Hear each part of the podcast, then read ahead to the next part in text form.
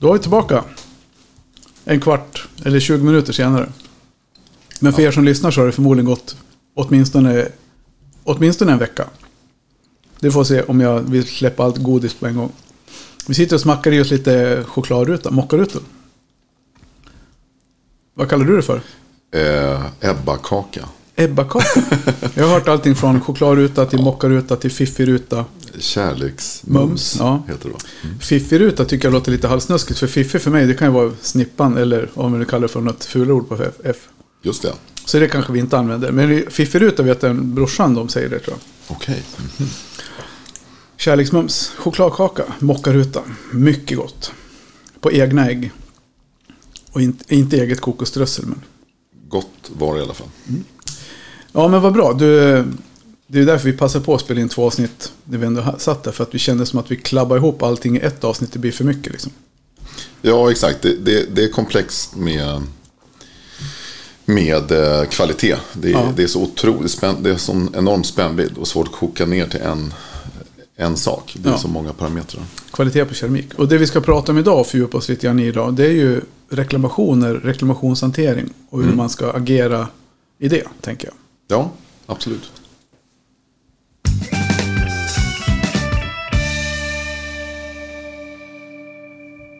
Vi måste få in lite tid för våra sponsorer. Så är det. Ja, okej. Okay. Men reklamationer, du sa det, du hintade lite grann i förra avsnittet att, att du upplever att eh, generellt att mängden reklamationer har ökat. Ja, det tycker jag. Eh, och det finns nog ganska många anledningar till att reklamationer ökar på keramik, på byggkeramik. Eh, och, och om vi bara, vi nämnde lite om, om det här med folks krav på fogstorlek, ja. att den blir mindre och mindre. De flesta vill ha väldigt smala fogar. Eh, och ihop med det så blir det också de här nivåsystemen som är fantastiskt bra, ska vi säga. Ja. Eh, för det blir ju bättre resultat med dem. Men det är lite som med kakekryss kontra snöre. Mm. Att du pressar ihop plattorna och har in, kanske inte samma justermån. Vilket gör att det ställer ett högre krav på plattor idag än vad det gjorde för några år sedan innan man använde nivåsystem. Ja, och förutsatt att man då förväntas använda nivåsystemet som en distans, vilket jag kanske mm. tycker att man inte ska göra. Jag kan ju tycka samtidigt att om man, man har, förut var väl problemet med två millimeter nivåsystemen är ju att du får lite fix emellan så blir det snarare tre millimeter än två. Mm. Så att det glider iväg lite grann. Jag tycker mm. mer att alltså, nivåsystemet är, de, här, de är ju till för att du ska kunna hålla smalare fogar och du också ger dig en till möjlighet att kunna medla lite grann och hålla fast. Inte hålla fast utan nivellera plattan i, i, så du får bort fogsprången, för det är det de är till för. Ja, exakt, men det är, det är ju många som det, det blir ju ett enkelt sätt att bara måtta på. Så länge ja. storlekarna är hundra procent perfekta så, så blir det ju inga problem. Nej. Och det kanske är det kravet man, man man tycker att det är så det ska funka. Men ja. man, man kan ju vända på det. Om du bara trycker, trycker, trycker ihop och framförallt ju lägre du går ner, om du går ner på en millimeters nivåsystem mm. så det är klart att även en, en skillnad på noll komma två millimeter genererar ju fotsprång ja. till slut. Så att man, vi måste också se det från den aspekten. Sen, mm. sen kan det också vara så, eller är nog troligtvis så, att det finns en period med produktionen som kanske inte blev eh, lika bra under mm. krigets, med den här krigets påverkan. Men tänk, alltså nu fotsprång, då, då menar jag i nivå, i yt. Jo, jag förstår. Ja, och tandning är mer att de skiljer ah, okay, i ja. okay. mm. Men det du tänker på med kriget där och mm. skillnader i produktionen, har det att göra med som typ tjockleken på plattan, att de blir tjockare eller tunnare, eller var det, är det liksom kvaliteten i själva glasyren, eller vad var det som kunde hända med sådana plattor? Alltså vi, vi har ju pratat lite med olika producenter och de har ju berättat saker som man, man nästan skrattar åt. När de gjorde de här recepttesterna, och det var, nu pratar vi liksom inte två dagars test på, utan vi pratade i månader. Ja. Så kunde det vara så att när man hade bytt recept så kom plattorna ut helt spikraka och eh, efter en vecka var de konvexa. Okay. Det säger en hel del. Det är ungefär, nu är vi tillbaka på det med sockerkakan. Att, ja. att sockerkakan såg perfekt ut, men sen när den hade stått några timmar så, så blev den liksom brun ja. och böjd.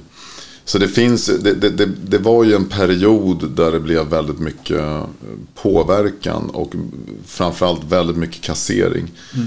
då ska man veta att kombination med ett högt gaspris gjorde inte saken bättre. Mm. Så att det, blev, det blev lite halvt katastrof där. Men generellt, hur länge står en platta kvar på fabriken? Alltså, finns det någon mo- alltså, mognadstid på en platta innan den paketeras? Och så hinner man upptäcka sådana där saker då? Eller? Alltså, jag tror att de flesta fabriker har någon slags kravbild på att det ska rotera minst fyra produktioner per år. Men det är ju inte alla, nu gör det ju inte, alla serier produceras ju inte fyra gånger per år. Mm. En del betydligt oftare. Minst en gång i månaden och vissa är två gånger per år. Det beror på serie och, ja. och så vidare. Eh, men det betyder ju också att en platta kan ju stå i åratal egentligen rent ja. teoretiskt. Eh, sen är det ju så att ingen fabrik ska ju acceptera att under, bara för att den här perioden var ett problem att man skickar ut dåligt material. Nej, men, men säkert... sannolikheten ja. att det har hänt är, är ju större hö- nu. Större, ja. Ja. Än vad det har varit tidigare. Ja. Och än vad det är nu. Ja, precis. För att det står ju fortfarande kvar material som, om vi nu pratar om den här känsliga perioden i produktionsledet, så pratar vi ju kanske någonstans allt mellan april och, och oktober förra året. Och det är klart att, att där, är, där är risken högre. Men jag, jag, jag menar inte att allt nej, som nej. produceras då är dåligt. Men, utan det är från fabrik till fabrik. Man ska ha koll mm. på vad man skickar ut. Men det är, det är ett faktum att det var mycket problem då. Ja. Men var det här någonting som kom upp till ytan i, i liksom i bland, alltså ut och utåt sett? Jag vet att vi hörde ju inte så mycket, jag har i alla fall inte hört så mycket om det som, som importör. Nej, eh, och det, det är väl inte så att fabrikerna vill kanske gå ut med allt heller nej. Om man ska vara utan. Ja, men tänk om Volvo har ett test med krockkuddar mm. så, så då återkallar man liksom fjorton tusen bilar för att man ska justera krockkudden. Nej, men jag skulle säga att det säger väl en hel del att man gick upp från normal kanske sju procent andra sortering till över trettio. Det säger ja. en hel del, och sannolikheten att, du då, att någonting av de trettio ska ha kommit fel är ju högre. Så, att, ja. så att jag, jag bara menar att sannolikheten att någonting gick snett där. Ja, då är samtidigt högre. Sannolikheten ganska stor att man har tagit bort det sen det blev dåligt, för man såg det på en gång efter bränningen att det blev ja. skit. Liksom. Och det, där är det också olika från fabrik ja. till fabrik hur duktig man har varit. Ja. Okej, ja. Det var ju intressant, för det har vi vi har ju pratat lite grann om det innan här och så, så där, men jag tror inte att det har kommit till någon allmän kännedom att det här var något stort problem. Jag kan tycka att det är lite grann en brist i ja, transparens. Ja, med transparens mellan, och i och med att branschen kanske inte är homogen på det sättet. Alltså, för våran bransch är ju långt ifrån homogen. Den är kanske en av de mest fragmenterade delarna av byggbranschen, kakelimporten, där man har hund, tusentals importörer mm. av keramik i Sverige. Mm. Mm. Det finns ingen sammanhållen, sammanhållen tråd, alltså ingen röd tråd bland alla importörer. De enda vi har att förvä- förlita oss på det är agenterna, och de är ju styrda av fabrikerna, och det finns liksom ingen eh, ja, men som du har deras producenternas generella borde ju någonstans rapportera ut till ja, inte vet jag. Vem, vem, hur skulle det funka, tycker du, i den bästa världen? Nej, men jag, transparens är ju det man önskar. hundra procent transparens. Och sen, sen förstår man ju deras rädsla för att saker och ting ska komma ut och, och tolkas fel. Mm. Och återigen, jag sitter inte här och säger att, att det är fullt acceptabelt med det som har producerat mellan april och oktober är, är, är sämre och det ska ni bara ta. Nej, Nej. absolut inte. Men, men jag, jag, jag tror man ska vara medveten om att, att det förhöjde risken med, med problem. Mm. Och det, det kan vara allt ifrån, som jag nämnde, det kan vara allt ifrån mönsterfel till konvexa plattor till uh, storleksbitar. Den här lerproblematiken, skulle det kunna, på vilket sätt skulle det kunna hamna i mönsterfelet? Eh, nej, men det, det, har ju, det har ju, allt är ju en process, ja. en, en industrialiserad process där allt hänger ihop. Ja, det samverkar. Precis. Det samverkar, ja. Även mönsterfel. Mm. Ja, vi går vidare.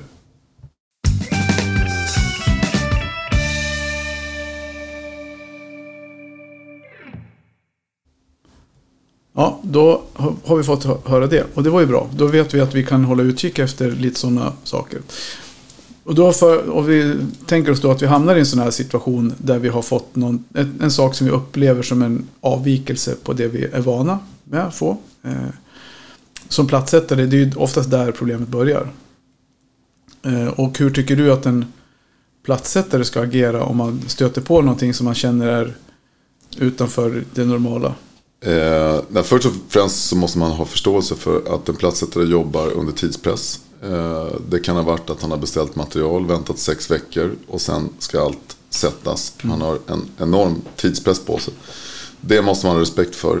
Det står en kund i slutändan som kräver att det blir klart i tid, eller en annan byggentreprenör, där förskjutningar i tid ställer till det för andra entreprenörer. Så den, den måste man ha jätterespekt för.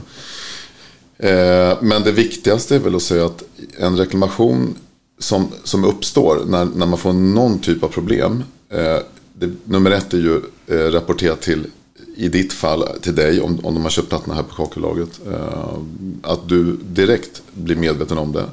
Är det ett akut problem att han står och klarar inte av att lägga vidare, då måste man ta ett beslut. Är det så illa med det här materialet att jag faktiskt måste byta ut det? Byta ut det till samma material från en annan pall, eller rent av byta platta?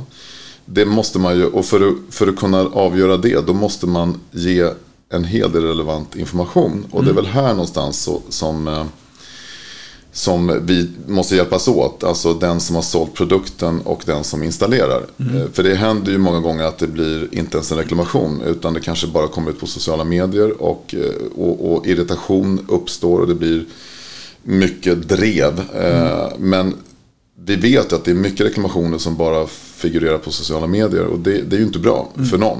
Så man, nummer ett, reklamera. Ja. Och nummer två, eh, det behövs mycket information. Ja. Och även om man kan bli irriterad sen, vad fasen, jag har ju skickat en bild. Mm. Ja, fast fabriken behöver flera bilder. Ja. Och det var det ja. vi var inne på förra avsnittet, det här med mm. procent av en produktion som någonstans kan förväntas ha problem. Och det finns en mellan, alltså du sa att andra sorteringen mellan tre och sju procent, det är ju en sak. Ja. Men sen vet man ju också att även en första sortering så slinker igen ett, någon procent med plattor som det är. Och om man då producerar sex tusen kvadratmeter, eh, nu ska vi inte börja på några räkneexempel. Nej. Men i alla fall så säg att du har åtminstone fem tusen femhundratusen kvadratmeter som är första sortering. Och av dem så kanske då tio procent är femhundra, en procent är femtio, och så säg att du har hundra kvadratmeter som blir två procent som blir någon form av fel på. Mm.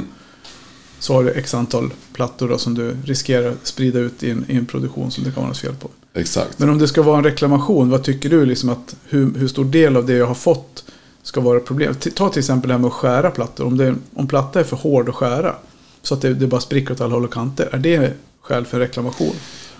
Det beror på vilken...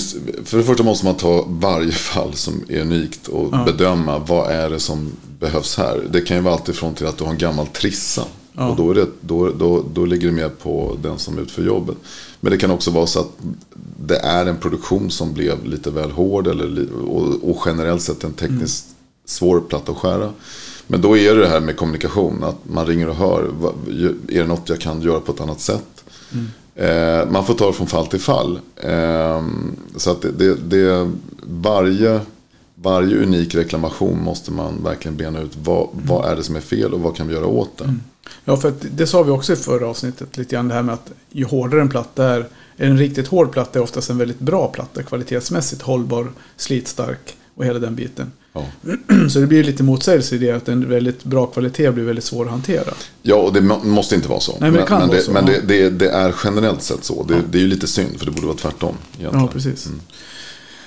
Ja, men, ja, precis. Så, men om vi går till någonting som är kanske lättare att och liksom definiera som ett fel, då, vad, vad skulle vi kunna säga om till exempel vinkel, urvinkel eller felaktiga mått? Ja, men det är... För det första, vi, vi ska också bena ut det här med vad är en reklamation. Det, jag nämnde ju tidigare att är det en platta så får man nog liksom, okej, okay, det mm. var en platta.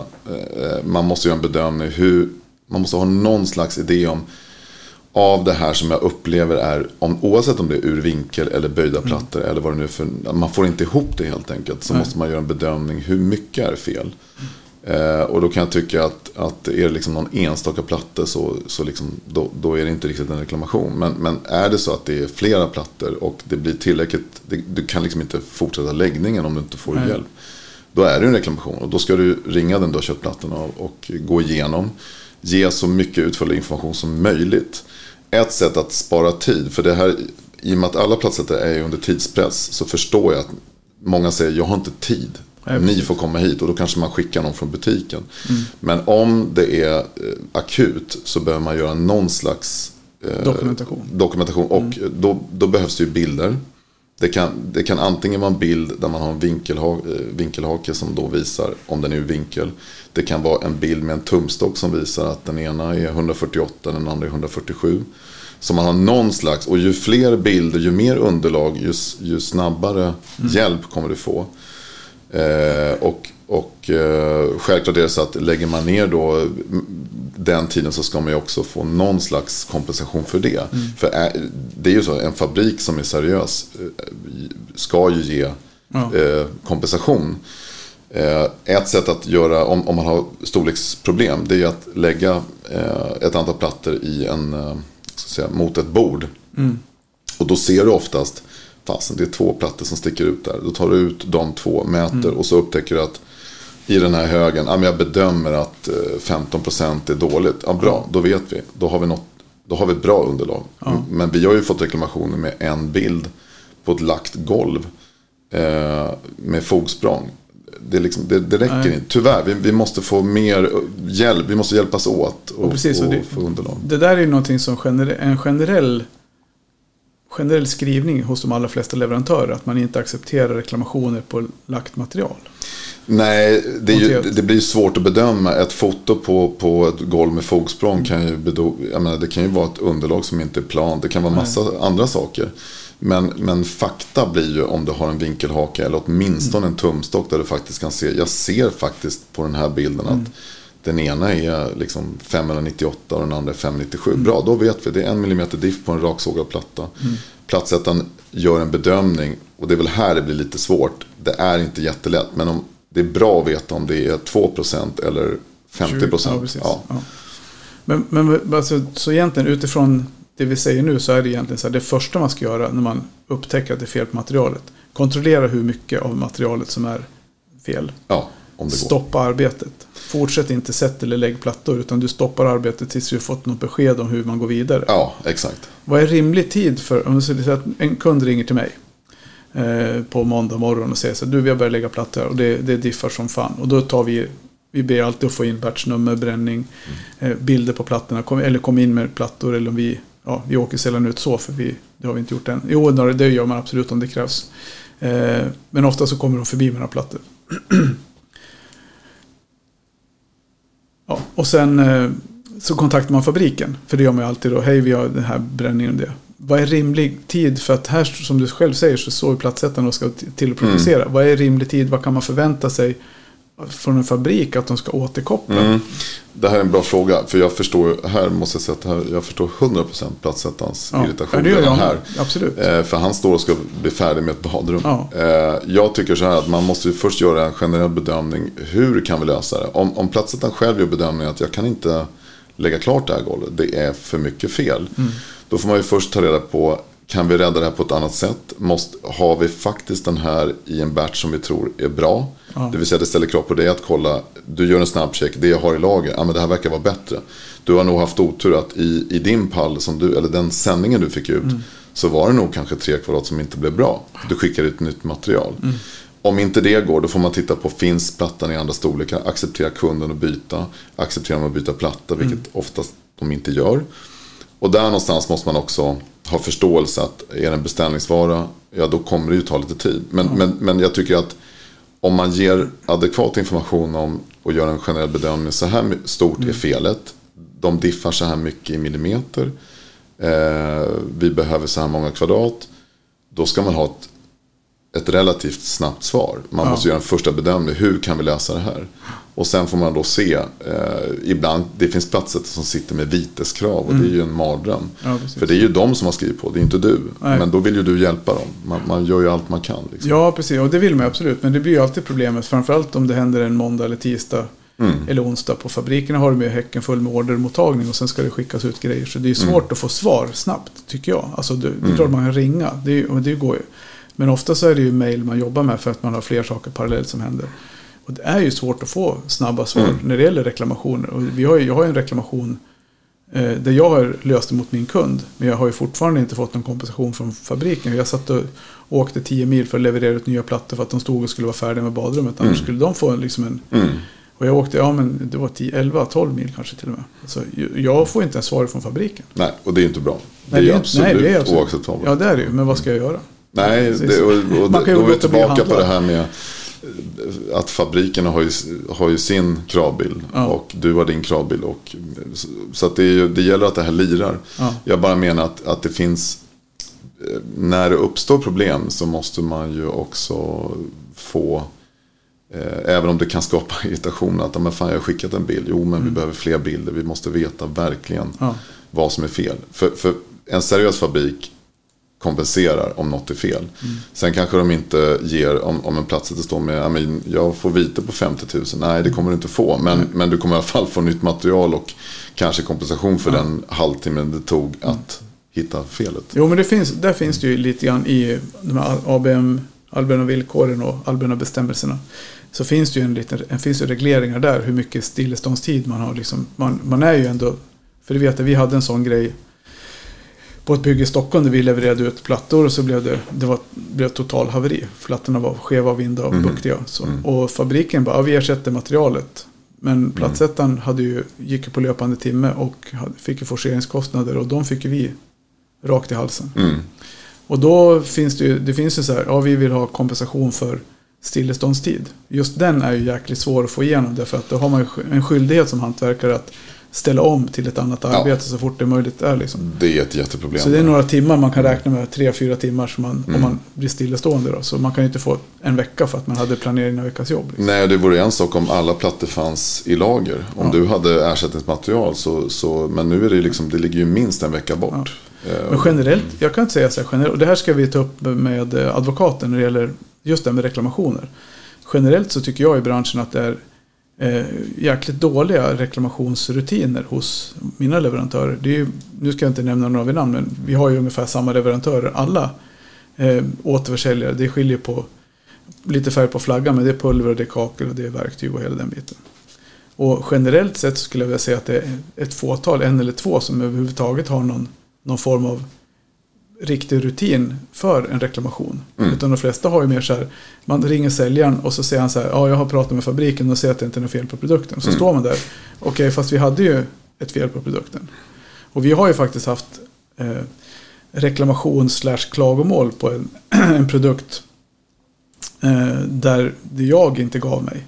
Jag fick det här svaret från fabriken att ja, men vi har blandat det här spacklet och vi har hällt ut det här, vi har kollat, blandat en hink och det beter sig precis som det ska, fabriken har testat. Jag bara, jo men okej, okay.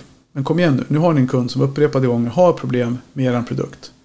Eh, kan ni någonstans då försöka förstå varför det har blivit ett problem? Man kan inte bara säga att det inte är ett problem för att ni inte upplever. Och, så då har, man, då har jag sagt, försöker ni återskapa problemet, och så har jag väckt en tanke hos dem. Mm. Att faktiskt så är hanteringen av produkten, det står inga begränsningar. Det står inte så att det här kaffet kan du inte, kan du, måste du dricka mm. då och då. Utan, eller, eller skitsamma kaffe med spackel till exempel. Mm. Du kan inte blanda det här spacklet mer än du måste, du får inte blanda sju säckar för då kommer det bli varmt och torka för fort. Mm. Eh, och det var det som hade hänt. Mm. Och det här klagomålet och min diskussion med dem fick ju till följd att nu har de ändrat recepturen mm. så att det blir lite långsammare, därför att de, de förstod att okej, okay, det finns folk som hanterar produkten på ett annat sätt än vad vi hade tänkt oss. Mm. Så istället för att ändra produktbladet att så här får ni inte göra, så ändrar man lite grann på recepturen för att det ska bli mer mm. användarvänligt. Eh, och det kan jag tycka är bra ut i reklamationshänseende, men då var det egentligen vi som inte gav oss. För hade vi bara lyssnat på leverantören så hade de bara typ, ja vi, det är ingen reklamation. Nej, och det är också mycket sånt här. Eh, ett annat exempel är ju att platt, en plattsättare installerar ett golv och reklamerar i efterhand. Ja. För, för då är det ju det här egentligen att då måste materialet anses som godkänd. Man har ju haft en del situationer, det kan vara polerade plattor som är repiga som har satts upp, och då kommer diskussionen också, ja. Var de repiga från när du satte dem? För då har du godkänt materialet. Precis. Men blev de repiga i efterhand? Ja, varför blev de repiga? Så det, det, det är många sådana här, det ligger ett ansvar på både installatören men också fabriken. För jag upplever också att alla normer och allting är väldigt generöst satt. Och det är, det är, det är väl, de är väldigt skyddade fabrikerna. Mm. Man måste ha en flexibilitet och förståelse och vara faktiskt rädd om sitt varumärke för hur mm. man hanterar det här. Det är Absolut. Jätteviktigt.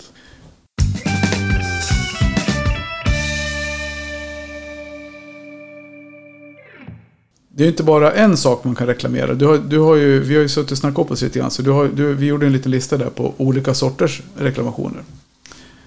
Ja, exakt. Det, är inte, det här med storleksvariation är väl för att det är lite, eh, lite aktuellt på grund av förändrat eh, mönster på hur man sätter plattorna och, och så vidare. Så det, det var ju en viktig del att ta upp. Ja. Men det finns ju andra reklamationer också, ja, som vi kan prata om.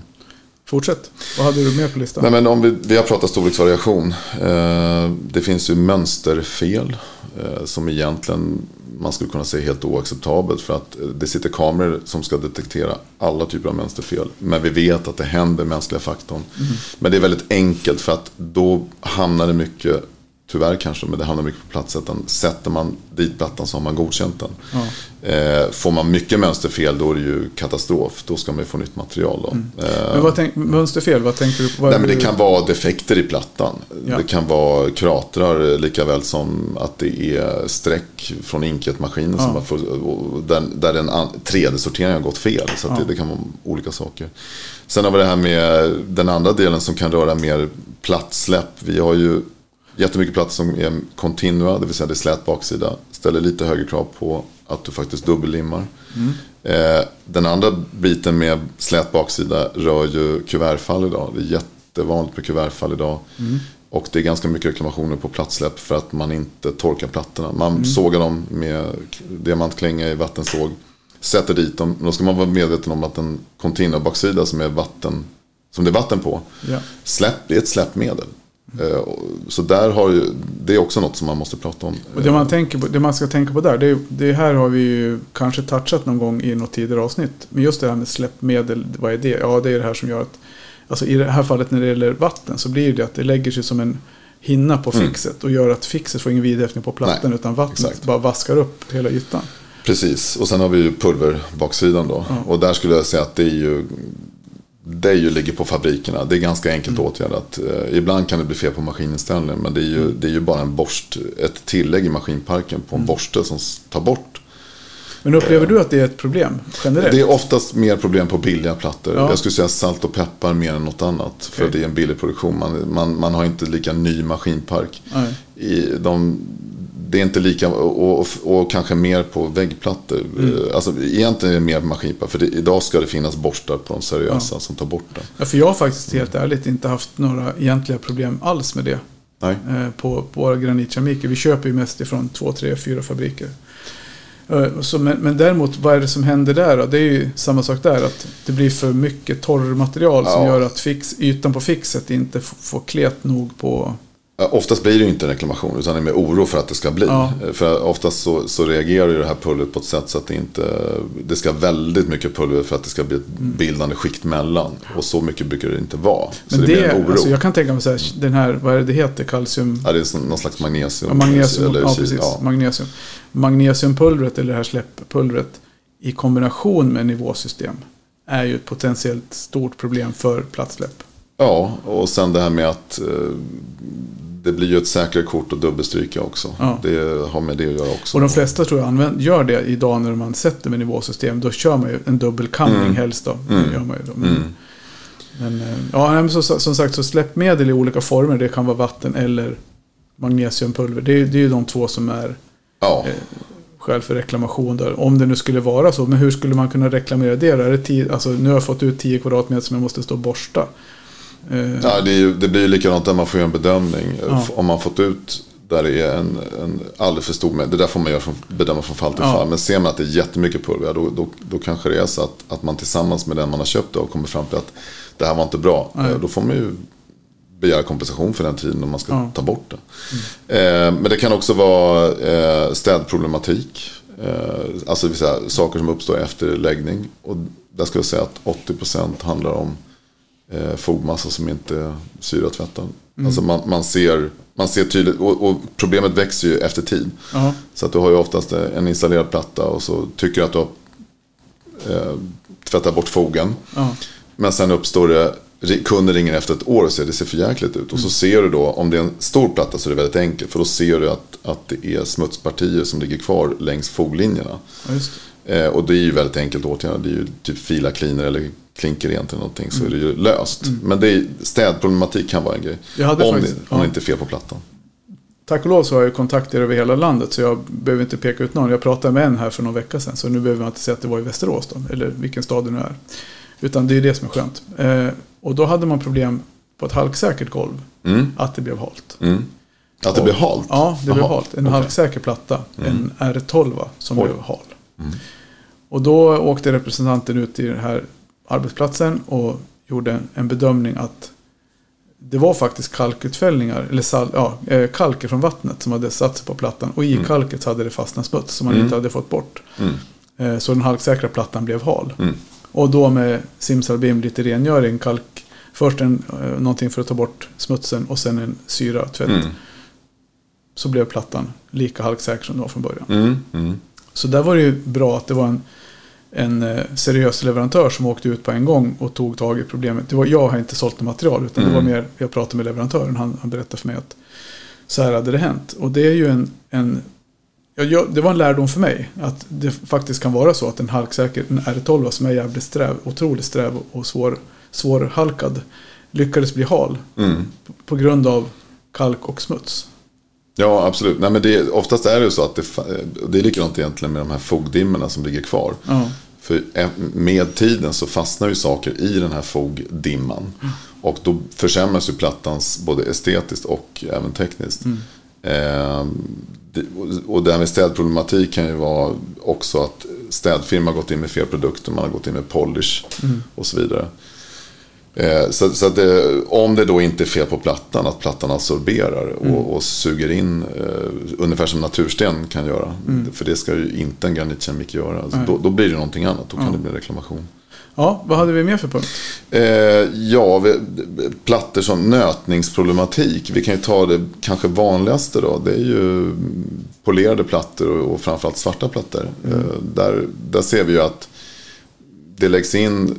Och man kanske inte, kunden kanske inte har fått en information eh, som de borde få. Om vi tar ett, ett konkret exempel. Eh, med dagens polerade plattor idag i granitkemik och framförallt de svarta. Mm.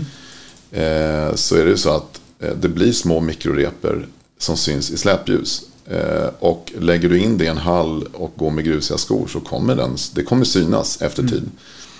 Och då finns det, om en kund kommer in till dig så pratar du granitkemik, det är världens starkaste material, det går inte att repa, bla bla bla. Men, Men det finns undantag. Eh, rekommenderar aldrig en högpolerad svartplatta. Sen är det lite beroende på vilken pro, typ av produktion. Nu pratar jag framförallt om den här senaste typen av, av eh, högblanka plattor som kommer från Italien som mm. är jättereflekterande. Eh, och framförallt att de är svarta för det syns tydligare då. Mm. Eh, där har vi en sak, så det, det, där blir det mer en informationsproblematik att kunden säger, ja men du sa ju att det här är världens starkaste material, titta vad repigt det är. Ja, ja då, har, då har man missat att informera kunden. Mm. den, den typen av produkt ska egentligen bara sitta i badrum. Ja. Eh, och så. Ja, där har det, och det kan ju också vara att, att eh, men skillnaden där på en mm. polerad granitkemik blank och en blank glaserad granit, är det lika känslig glasyr på en polerad, glaserad som på en polerad? Det går inte riktigt att generalisera, man får ta från fall till fall vilken ja. fabrik och så vidare. Eh, för det upplevs ju som typ samma yta. Ja, precis, men det, kan, det, det, det är svårt att säga vad, det, men om, om, totalt sett så är ju svarta blanka en, en En, en sak som man måste ha i åtanke. Mm. Sen kan det ju vara en nötningsproblematik. Eh, du lägger in en P tre-platta i, i en offentlig miljö mm. som blir sönderrepad. Och det, då, då har vi ju återigen, vad har, vad har du som säljare sagt? Mm. Har du sagt att det här är okej? Nej, det var inte okej. Mm. Eller det finns ju fall, man, jag brukar titta på butiker som går med palldragare. Eh, där man lägger nio, åtta millimeter salt och peppar eller, eller ja, granitkemik. Mm. Och så ser du att från lagret och utåt så är det spräckta plattor överallt. Mm. Jag skulle påstå att det är no-no på palldragare med åtta millimeter. Du ska upp på tolv millimeter och dubbellimma. Så där har du en annan platta som spricker. Men nu pratar vi mer offentlig miljö. Men, ja. um... Jag tänker på en sak som jag missade förra avsnittet. Men som vi kan liksom återknyta till de frågorna också då. Var hittar man den här informationen? Mycket hittar du på B K R, men sen är det ju, det går ju inte heller att, att sammanställa kanske så tydligt med någon slags övergripande, man får ju liksom prata med de som kan det här tekniska, oftast har ju, som till exempel om de kommer hit och har tekniska frågor, då går de till dig för du har erfarenhet, du vet vad du ska, vilka mm. frågor du ska ställa. Men det är väldigt lätt att det missas. För man, det kan ju vara att en plats att kommer in och ska hämta ut material, och så är det någonstans man har inte berättat, men det, det är de här och de här förhållandena. Mm. Ungefär som den med svarta polerade plattor. Man, det, det är jätteviktigt att, att det är att du får all information och ger ja, all information ja, till kunden. Ja, och det är ju, ibland så är det där det fallerar, att man, man, man frågar en sak och sen frågar kunden en annan sak, och så är det egentligen samma, samma, frå, samma fråga fast olika svar, olika mm. beroende på hur man frågar. Liksom. Mm. Ja, nej, men så är det ju. Men annars, som man säger, finns det någon, finns det någon dokumentation där man kan hitta informationen också? Då? Finns det typ något produktblad från fabrikerna? Finns det i kataloger? Det brukar ju finnas en del information i katalogerna. Jo, det gör det ju. Och, men det, det som är problematiskt är att det, är, det ser väldigt lika ut. Ja. Det är klart att de bättre fabrikerna har lite högre newtontal och så vidare, och lite högre krav på hur mycket det får skilja i storlek. Men det är svårt att omsätta det i... För det första är ju normerna till för fabrikerna. Så att det, det, det finns ingen liksom... Jag visste att jag bläddrade lite innan. För ja, nej, det är väldigt, väldigt gott. Det har ändrats också. För några ja, år sedan så stod det mer information i katalogerna vad det gör idag på exakt, vissa fabriker. Exakt. Så det, det är lite synd att det, det är inte helt... Det, det går inte att säga att det ska, alla fabriker tycker så här. Utan nej. Det är från fabrik till fabrik. Men, men, det finns ingen riktig transparens där. Nej, det, nej och det, det är väl, problemet är väl att, att alla fabriker hanterar olika. Men ja. jag, jag tycker att en väldigt enkel regel är att du, du som platssätt som ska installera ett golv och, och under normala förhållanden och med normala fogbäddor. Mm. Det ska, det ska liksom bara funka. Du, du ska inte få problem. Nej. Om du får problem, då måste du ju larma om det. Ja. Ja, men precis. Och det är därför vi gör det här avsnittet i podden. Därför att vi vet att det är en del platssättare som lyssnar. Många, hoppas jag, mm. eh, på det här avsnittet. Mm. Och att vi kanske kan bidra med lite kunskap och lite nytänk och lite, alltså väcka lite engagemang också. Där vi känner att vi... För ibland är det lätt att man hamnar i den här anklagade, att man blir klämd liksom. Vi blir mm. alltid, det är alltid vi som blir klämda mellan platssättaren och fabriken mm. men alltså att man känner att man samarbetar istället för mm.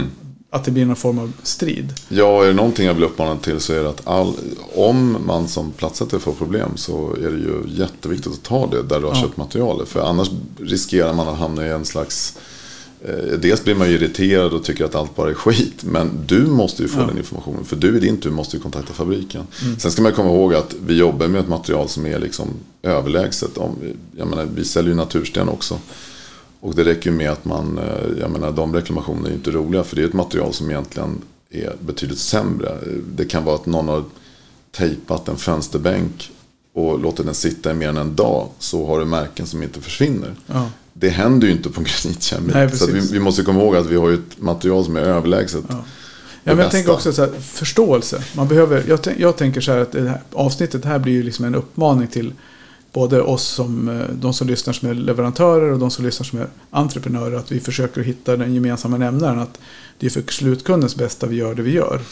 Och ja. att vi har förståelse för platssätten och att platssätten har förståelse för oss. För att vi hamnar också i sitt, vi kan ju inte heller trolla. Nej, och fabrikerna måste ha förståelse för importören och platssätten. Ja. Och jag och, tänker så här, det, egentligen så, det jag känner de som, om jag tittar i min verksamhet så är det de som, som gör fel oftast, så är det fabrikerna som är sämst på det här.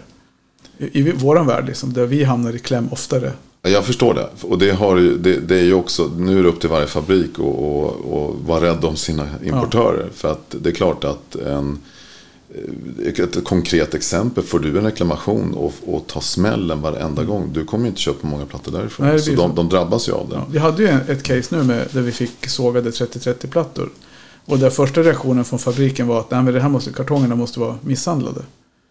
Eh, ska, kartongerna mm, var, alltså mm. det här, den här plattan har fått stryk, och vi mm. visade upp kartonger som var helt orörda, intakta, finns mm. inte en repa på kartongen, mm. ändå så är den chippade mm. i princip sjuttio procent av alla plattorna var chippade. Mm, mm. Eh, och då är det ju tredjepartshantering, alltså den som har kapat plattorna åt fabriken mm. som har gjort ett dåligt jobb och inte haft någon to- typ av kvalitetskontroll. Mm. Så den har vi öppen fortfarande, den är inte riktigt, riktigt utagerad, men, men det var ett sånt exempel där vi ändå fick väldigt bra information från våran kund. Mm. Han hörde av sig på en gång, han samlade ihop att det, han visste att det var trettio procent av materialet som skadat. Vi fick in två kartonger med, med material där vi såg att kartongen var hel, plattorna var skadade. Mm.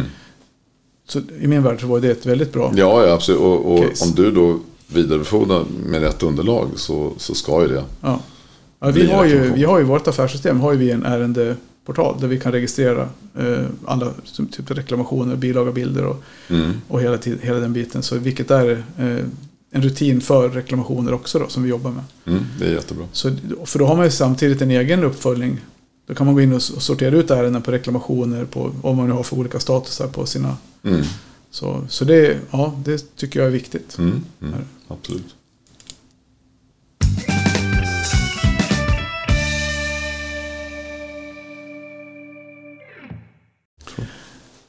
Då känns det som att vi har kommit i, vi, har, vi vill inte upprepa för mycket heller. Vi vill inte tjata om saker och ting, utan vi vill försöka liksom så här, men vi sammanfattar lite snabbt bara mm. vad vi ska tänka på. Mm. Om vi upptäcker att det är något fel på produkterna som vi har köpt hos en kakelbutik. Nummer ett. Stoppa arbetet. Ja. Eller hur? Exakt. Sammanställ hur stor del av leveransen som är skadad och dokumentera skadorna. Ja. Och vad ska vi tänka på mer? Nej, men det viktiga är ju att, att kontakta den man har handlat materialet av så att det ja. faktiskt blir en reklamation av det. Och mm. inte stå och svära och, och lägga flera timmar och sen veva på sociala medier. För det, det, är ju liksom, det hjälper ju ingen. Nej. Utan du måste ju som, som du som har sålt produkter måste få en chans att rätta till. Mm. Och du vill ju veta. Om ja. du har en fabrik som skickar ut skitmaterial så måste ju du i din tur få reda på ja. det. För hur ska du annars kunna veta? Ja, du kanske inte läser den tråden på Facebook.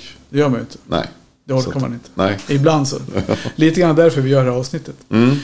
Jag kom bara på det förbi farten, eller hastigt, hastigt eller lösigt nu. Skevhet på plattor. Så här, hur ska man bedöma det? Är det samma sak där? Alltså om du har plattor som är buktiga, konvexa eller? Det finns ju en, en, en viss tolerans på, hur, nu pratar vi konvexitet. Ja, ja eh, exakt. De ska ju aldrig vara konkava. Utan ja, det, det får de inte vara. Men de kan ju vara lite konvexa. Det finns ju normer för det också. Och mm. det är därför man säger max en tredjedel förskjutning. Man ska ju aldrig lägga halvförband. halvförband. Mm. Eh, så att det, det, det måste man också ta från fall till fall. Ja. För är det så pass konvext eh, så, så att det faktiskt inte går att lägga ens med en tredjedel förskjutning. Då, mm. då måste man ju Nej, och det är agera. Samma sak där. Hur mycket som är acceptabelt. Så där är ju, det får man ju avgöra. Så har du fått ut trettio kvadratmeter så kanske ändå... Då ska inte tre kvadratmeter vara... Nej, där. Precis. Och, och någon enstaka platta är väl, är väl okej. Men, men det, det ska ju inte vara att du inte kan lägga det. Liksom. Så man, man måste göra en, en generell bedömning. Och, och all, plattsättare som lägger mycket plattor, de, de känner ju av mm. när någonting liksom inte är bra. Så att jag, jag tror att man, man har nog lite koll på när, när det faktiskt är, inte är bra, när det ja. är okej. Absolut. Suveränt. Då har vi nått målet med dagens avsnitt. Det blev typ fyrtio minuter eller något sånt där. Jag har inte koll exakt. Det var bra. fyrtio minuter om reklamationer och vi ler. Det känns ändå bra, eller? Ja, och sen, återigen. Vi jobbar ju med ett material som är otroligt bra. Så vi, ja. det blir ju, vi ska ju inte fokusera på negativa saker. För du var med, det avsnittet första du var med i, då hette, det avsnittet heter Granitkeramik, världens bästa material. Ja, ja, precis. Och det har vi fortfarande. Jag säger, det mm. finns inget material. Jag brukar prata om det varje gång det kommer in kunder när jag får ta kunderna, att vi har ett material som håller minst i femtusen år. Mm. Och det är världens hårdaste och bästa byggmaterial. Det finns ingen chans att du sliter ut det.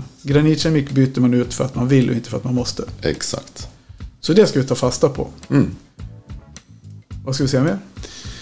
Eh, god jul eller på sen. Det, det, det är väl inte december släpper det. Nej, det, det hoppas jag inte. Ja, det blir väl snarare nästa vecka mot helgen. Så vi får väl önska alla en glad dag, trevlig kväll och ha en skön helg.